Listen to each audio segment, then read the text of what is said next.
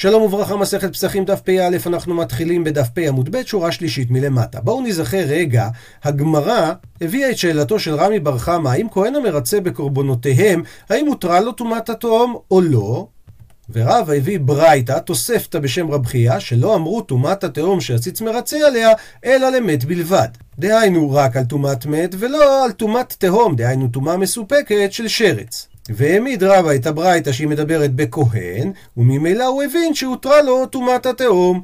על זה שואל אותו רב יוסף, אמר רב יוסף, לא, אתה לא צריך להסביר ככה. לעולם מדובר בבעלים ולא בכהן, ובפסח, דהיינו בקורבן הפסח, ומה שאמרנו למת בלבד, זה בעצם בא למעט את טומאת התהום דזיבה. שטומאת התהום זיווה, מה הכוונה? זב, ביום השביעי שלו, יש לו ספק שמא הוא יראה היום עוד פעם זיווה, ואז הוא יסתור את כל מה שמנע, ויש לו ספק, אולי הוא לא יראה, ואז ממילא הוא יהיה טהור בערב, כמו טמא שרץ. וזה מה שנקרא טומאת התהום דזיווה, שמשמיע לנו רב חייא בתוספתא, שהיא פוסלת את הבעלים. בואו נעשה הקדמה קצרה מה זה זב, מה זה זבה, מאתר של מכון המקדש. זב זה אדם חולה שיוצא ממנו ריר מאיבר המילה והוא מטמא אחרים, והוא אסור בכניסה למקדש. המקור זה איש איש כי יהיה זב מבשרו זובו טמא הוא, כאשר אם אדם ראה ראייה אחת של זוב הוא בכלל לא בגדר זב, הוא כמו טומאת בעל קרי, ואותו דבר, אדם שראה ראיות אחדות, אלא שהיה ביניהם הפרש של יום גמור, כלומר מעת לעת הראיות לא מצטרפות, וכל פעם הוא בגדר ראה ראייה אחת. לעומת זאת, מי שראה שתי ראיות של זיווה, אז הוא לא נחשב זב גמור, אבל כדי להיטהר הוא צריך לעשות שני דברים. אחד, לספור שבעה ימים נקיים מזו, והשני, הוא צריך לטבול במים חיים, דהיינו דווקא במעיין. הוא לא מביא קורבן, מספיק לו שני השלבים האלה כדי להיטהר ולהיכנס למקדש. אבל, זב גמור, שזה אדם שראה שלוש ראיות, הוא גם צריך להביא קורבן. דין נוסף זה מה שכתוב בפסוק וכל המרכב אשר ירכב עליו הזב יטמע. דהיינו, שמה שהזב יושב עליו, אפילו אם הוא נוגע רק בחלק העליון, כל מה שמתחתיו טמא. לגבי זבה, המקור ואישה כי יזוב זוב דמה ימים רבים בלא עת נידתה, ובעצם אישה, כאשר היא מקבלת וסת, אז היא רואה חמישה ימים בערך דימום, ואחר כך היא עושה הפסק טהרה, וביום השביעי היא טובלת. 11 היום שנמצאים מהיום השמיני עד היום השמונה עשר, הם ימים שראויים לזיווה. אם מבין הימים האלה היא תראה דימום רק יום אחד או יומיים, אז היא נקראת זבה קטנה, או שומרת יום כנגד יום, וזה הכוונה שהיא צריכה לספור יום נקי אחד מדם כנגד היום או כנגד היומיים שהיא ראתה, ואז היא טובלת ותיטהר לערב. לעומת זאת, אם היא רואה שלושה ימים רצופים, אז היא זבה גדולה, היא צריכה שבעה נקיים, והיא טובלת ביום השביעי, היא נטהרת לערב, ולמחרת היא מביאה קורבן בדיוק כמו דין של זב גמור. נחזור לגמרא. אחרי שרב יוסף אמר שזה בא למעט טומאת התהום דזיבה, שואלת הגמרא, טומאת תהום דזיבה, עציץ, לא מרצה עליה? והתניא, והרי שנינו בברייתא בנזיר, רבי יוסי אומר, שומרת יום כנגד יום, ששחטו וזרקו עליה את קורבן הפסח. הפכנו דף, בשני שלה, דהיינו ביום שהיא שומרת יום נקי כנגד היום הראשון, והיום הזה הוא עדיין ספק, למה? כי אם היא תראה דם, אז זה יצטרף לה עם היום אתמול, כי אם היא תראה גם מחר, בסופו של דבר יהיו פה שלושה ימים, היא תהיה זבה גמורה, ואז זה נחשב שהיא טמאה לאורך כל הזמן הזה. מצד שני, אם היא לא תראה דם, אז הרי היא תטהר לערב, ואז היום הזה היה טהור. ורק אחר כך היא ראתה את הזיווה שוב, אז הדין הוא שאינה אוכלת שהרי היא צריכה להיות עד מחר שומרת יום כנגד יום, מצד שני היא פטורה מלעשות פסח שני. מבינה הגמרא, כיוון שבצד השחיטה והזריקה בעצם היה לנו פה ספק, אז מה איתם, מה הטעם שהיא פטורה מלעשות פסח שני? לאו משום דמרצה עציץ? מטומאת התהום של זיווה, דהיינו מטומאת ספק של זיווה.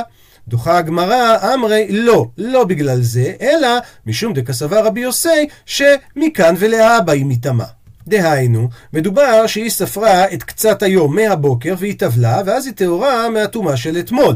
ואז הקריבו עליה את הקורבן, ורק אחר כך היא רואה שוב את טומאת עזיבה, אז היא מטמאה מכאן ולאבא. ומחר היא שוב צריכה להיות שומרת יום כנגד יום. אז בעצם, בזמן הזריקה והשחיטה של קורבן הפסח, היא הייתה טהורה מעלייתה. דהיינו, טהורה לגמרי. שואלת על זה הגמרא, והתניא רבי יוסי אומר, זב בעל שתי ראיות ששחטו וזרקו עליו ביום השביעי שלו. כמו שהסברנו בדף הקודם, מדובר על טומאת התהום של זיווה. ואחר כך הוא כן ראה עוד זיווה, וזה סותר לו למפרע. ואותו דבר וכן שומרת יום כנגד יום ששחטו וזרקו עליה ביום השני שלה, ואחר כך היא ראתה, הרי אלו מטמאים משכב ומושב למפרע, ובכל זאת הם פטורים מלעשות פסח שני.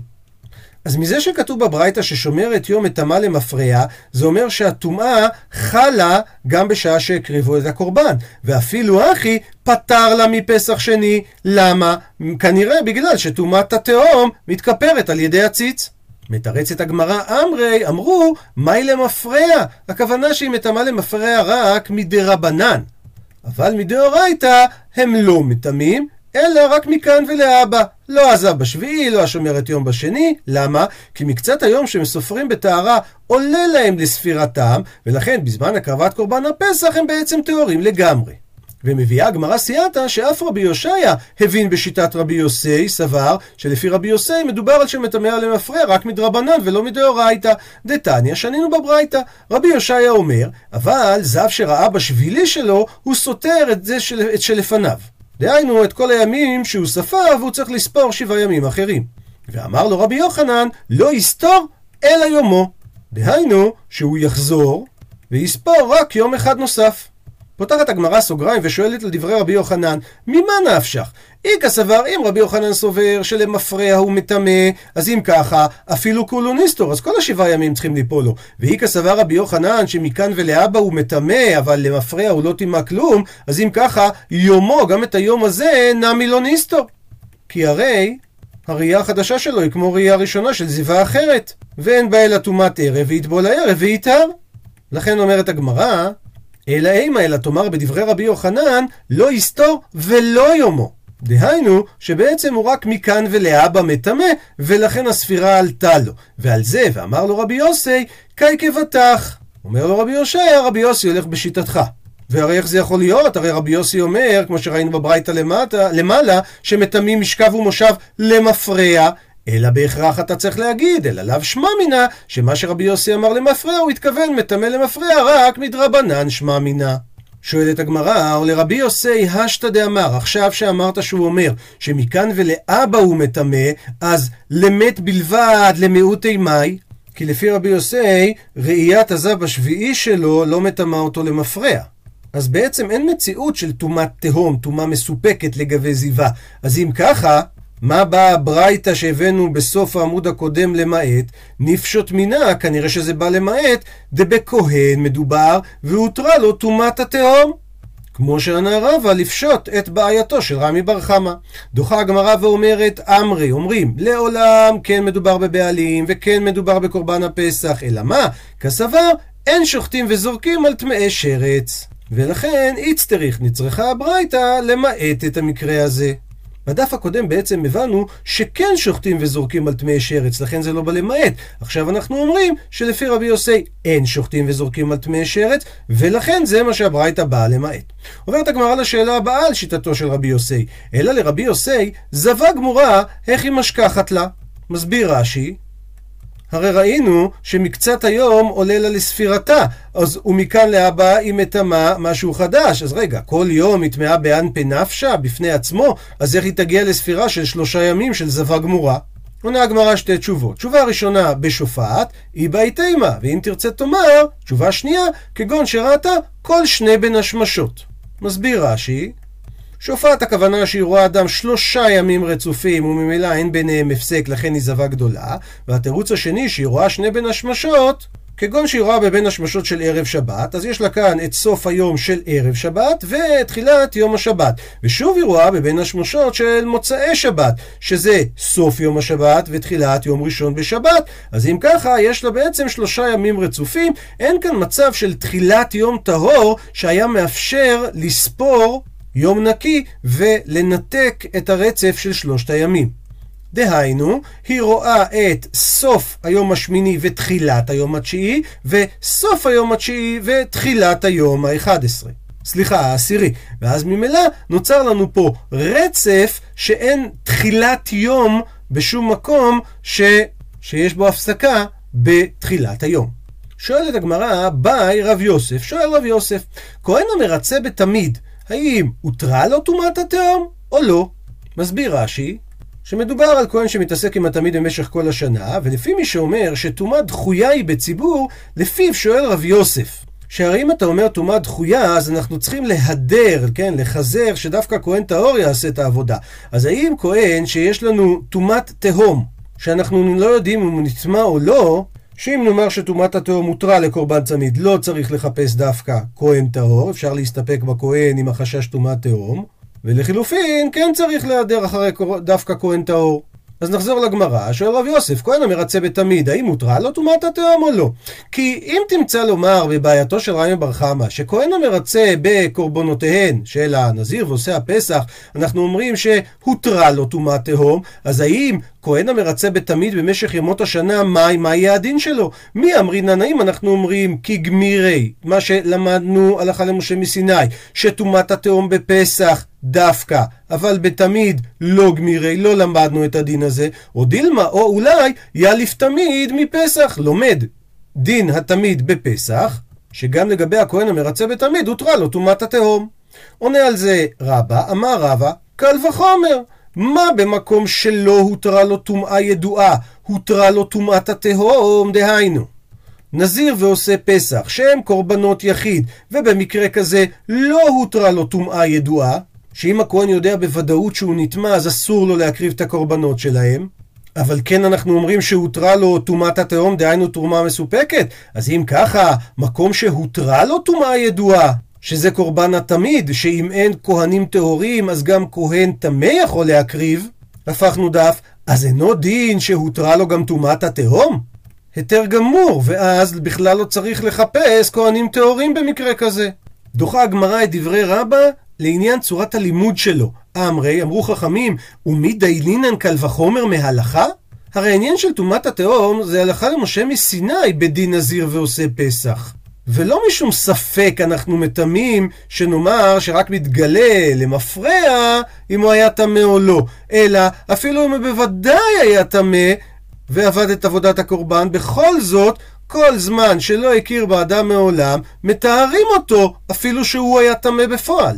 והדין הזה, כמו שנראה בהמשך הגמרא, הוא הלכה למשה מסיני, ולא דנים קל וחומר מהלכה למשה מסיני. והוכחה לזה, כי והתניא, שאמר לו רבי אליעזר, עקיבא, דהיינו לרבי עקיבא, עצם כשעורה היא הלכה למשה מסיני. לעומת זאת, רביעית דם, אתה רוצה ללמוד את זה בקל וחומר? ואין דנים קל וחומר מהלכה. מסביר לנו רש"י, רבי אליעזר ורבי עקיבא במסכת נזיר נחלקו לגבי רביעי דם, שאין הנזיר מגלח על מגעה ועל מסעה. על זה אמר רבי עקיבא קל וחומר. מה עצם שהשיעור שלה זה כשעורה, שיעור קטן, ואין מטמא אדם באוהל, אז נזיר שהוא כן מגלח את השיער שלו על מגעה ועל מסעה, של העצם, אז ודאי ברביעי דם שמטמא אדם באוהל אינו דין, זה הרי קל וחומר שהנזין יגלח על מגעה ועל מסעה, ועל זה אמר לו רבי אליעזר לרבי עקיבא, אתה לא יכול לעשות את הלימוד הזה, למה? כי עצם כשעורה שהנזיר מגלח על מגעה ומסעה, זה הלכה למשה מסיני, וזה לא כתוב בתורה, אז רביעי דם אתה בא ללמוד ממנה בקל וחומר? הרי אין דנים קל וחומר מההלכה, אלא רק דנים קל וחומר מדבר הכתוב בתורה. לכן מביאה הגמרא תשובה אחרת, אלא מערבה, יליף מועדו מועדו מפסח. לומדים גזירה שווה בין המילה מועדו שאמורה בתמיד לבין המילה מועדו שאמורה בפסח. שכמו שטומאת התהום מותרה בפסח, ככה גם טומאת התהום מותרה בתמיד. שואלת הגמרא, וטומאת התהום גופה היא עצמה, היכא כתיבה? עד עכשיו זה היה כמו אקסיומה שאמרנו שטומאת התהום מותרה בנזיר ועושה פסח, אבל איפה הדבר הזה כתוב? ורש"י מאיר את תשומת ליבנו שוודאי שהבעיה הזאת נדרשה, דהיינו נשאלה, לפני הבעיה שהתחלנו איתה עם רב יוסף בדף א'. לכן, בזמן של רב יוסף זה בעצם כבר היה אקסיומה, כי כבר הוכיחנו את זה. כמו שגם אפשר לראות מסוף השאלה בראש העמוד, ששאלנו מי דיינינן קל וחומר מההלכה, זה אומר שהם ידעו שזה הלכה למשה מסיני. עונה הגמרא, אמר רבי אליעזר, אמר קרא, כתוב בפסוק, וכי ימות מת עליו. לומד מזה במחוברת עליו. דהיינו, שהיא ברורה לא עצמו. ממשיכה הגמרא, אשכחה נזיר, מצאנו טומאת התהום בנזיר, עושה פסח מנה לנדין של טומאת התהום אצלו. אמר רבי יוחנן, אמר קרא, כתוב בדרך רחוקה לכם, לכן במחוברת לכם. שבפסוק כתוב טמא לנפש או בדרך רחוקה לכם, אז המילה לכם היא הולכת גם על הטמא שבתחילת הפסוק, והוא טמא רק אם זה ברור לכם ולא אם זה בספק. רבי שמעון בן לקיש לומד את הפסוק בצורה אחרת, והוא אמר כדרך. מה דרך בגלוי? דהיינו שכל העולם יודע שזה דרך, אף טומאה נמי, מתי אדם נחשב טמא? רק בגלוי. בטומאה שגלויה, לכל.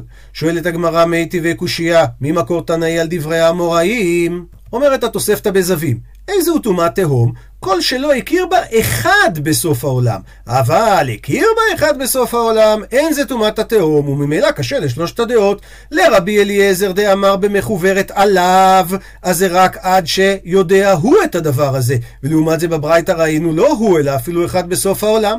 לרבי יוחנן שאמר לכם, במחוברת לכם. דהיינו, לפי רבי יוחנן, צריך שעד דיאדה בה טרן, כי הרי מיעוט רבים שתיים, אז לכם זה מינימום שתיים שיודעים את זה. לעומת זאת הברייתא אמרה שגם אחד שמכיר בה, זה כבר נחשב טומאה גלויה. ולרבי שמעון בן לקיש, שהוא אמר כדרך עד דידי כולי עלמא, אז טומאה ודאית זה רק אם כולם יודעים, אז כמה זה טומאת התהום? כולם פחות אחד? לכן אומרת הגמרא, אלא אתה צריך להגיד שטומאת התהום הלכת גמיר אלא, זה הלכה למשה מסיני, וכל הפסוקים שהם הביאו פה, וקרא הפסוקים אסמכתא בעלמא. אז אם זה אסמכתא, אל תדייק מזה את פרטי הדין, וממילא לא קשה על הברייתא. אמרנו במשנה שהציץ מרצה על טומאת התהום בקורבנות נזירות ופסח. על זה אמר מר בר אבשי, לא שנו אלא שנודע לו לאחר הזריקה. שיש עליו ספק של טומאת התהום. דכי איזדריק דם, שבשעה שנזרק הדם, שפיר איזדריק. הוא נזרק כראוי, אבל אם נודע לו שהוא בטומאת התהום לפני זריקה, במקרה כזה לא מרצה עליו הציץ. שואלת על זה הגמרא מי טבעי, שוב מהתוספתא בזווים, המוצא מת מושכב לרוחבו של דרך. לעניין דין תרומה, ודאי שהוא טמא, והוא לא יכול לאכול בתרומה, כי בתרומה לא הותרה טומאת התהום. לעומת זאת, לנזיר ועושה פסח, אם הם עברו שם, טהור, דהיינו, הנזיר לא צריך לסתור את נזירותו, ועושה הפסח יכול להמשיך ולהקריב את קורבן הפסח בטהרה. ומדייק את הגמרא, וכל טמא וטהור, דהיינו הדינים שאמרנו פה, טמא וטהור, הרי זה להבהו. כי אם היה מדובר שהוא כבר עשה את הפסח, היה צריך להיות כתוב כשר, דהיינו כשר בדיעבד. אבל מזה שכתוב טהור, זה אומר שאפילו שהוא מודע לטומאת התהום, הוא יכול ללכת ולהמשיך ולעשות את קורבן הפסח. אז זה סותר את דברי מר בר אבשי שאמר שאם נודע לו לפני הזריקה לא מרצה. לכן אומרת הגמרא, אלא אי איתמר, אלא אם נאמר משהו בשם מר בר אבשי, הכי איתמר. ככה צריך לומר, שאמר מר בר אבשי, לא תימא אל תאמר שאם נודע לו לאחר זריקה דווקא במקרה כזה הוא דמרצה. אבל אם נודע לו ספק טומאת התהום הזאת לפני הזריקה, אז הוא לא מרצה, אל תגיד את זה. אלא, אפילו אם נודע לו לפני הזריקה, הוא מרצה, וזה מסתדר עם התוספתא. אומרת הגמרא, גופה, דהיינו בוא נביא את התוספתא במלואה ממסכת זווים. המוצא מת מושכב לרוחבו של דרך, לעניין תרומה הוא טמא, לעניין נזיר ועושה פסח הוא טהור. מסייג את התוספתא, במה דברים אמורים שאין לו מקום לעבור? כי המת הזה מחזיק וממלא את כל רוחב הדרך. ובשעה שהוא עובר שם, הוא לא יודע את זה, אז זה נחשב טומאת התהום. וכמו שאמרנו, גם לו לא, לא נודע עד שנשחטו קורבנותיו, אז הלכה למשה מסיני שזורקים עליו את הדמים. אבל אם יש מקום לעבור, אז אף לתרומה הוא טהור. כי זה רק ספק טומאה שנמצאת ברשות הרבים, כי אולי הוא בכלל לא נגע במת הזה, וספק טומאה ברשות הרבים, ספקו טהור. במה דברים אמורים שמצאו שלם את המת, אבל אם המת הזה, הגופה הייתה משובר ומפורק, אז טהור. למה? כי שמא בין הפרקים עבר. ואם הוא עבר בין האיברים של המת ולא נגע בו, אז ממילא הוא לא נטמע. אבל, ובקבר, אפילו משובר ומפורק, טמא.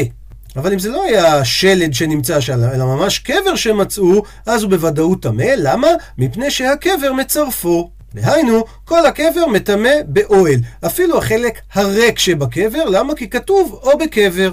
ועוד מיקוד לעניין, במה דברים אמורים במישהו שהוא מהלך ברגליו, אבל מי שטעון או רכוב, דהיינו שהוא טעון מסע עליו, ואז בהכרח הוא הולך ממקום למקום והוא מעיל על צדדיו, או שהוא רכוב על גבי בהמה, אז הדין הוא שהוא טמא. למה? כי מי שמהלך ברגליו אפשר שלא ייגע ולא יאהיל, אבל מי שטעון מסע או רכוב על גבי בהמה, אי אפשר שלא ייגע ולא יאהיל. ועוד מיקוד, במה דברים אמורים דווקא בטומאת התהום, אבל בטומאה ידועה טמא.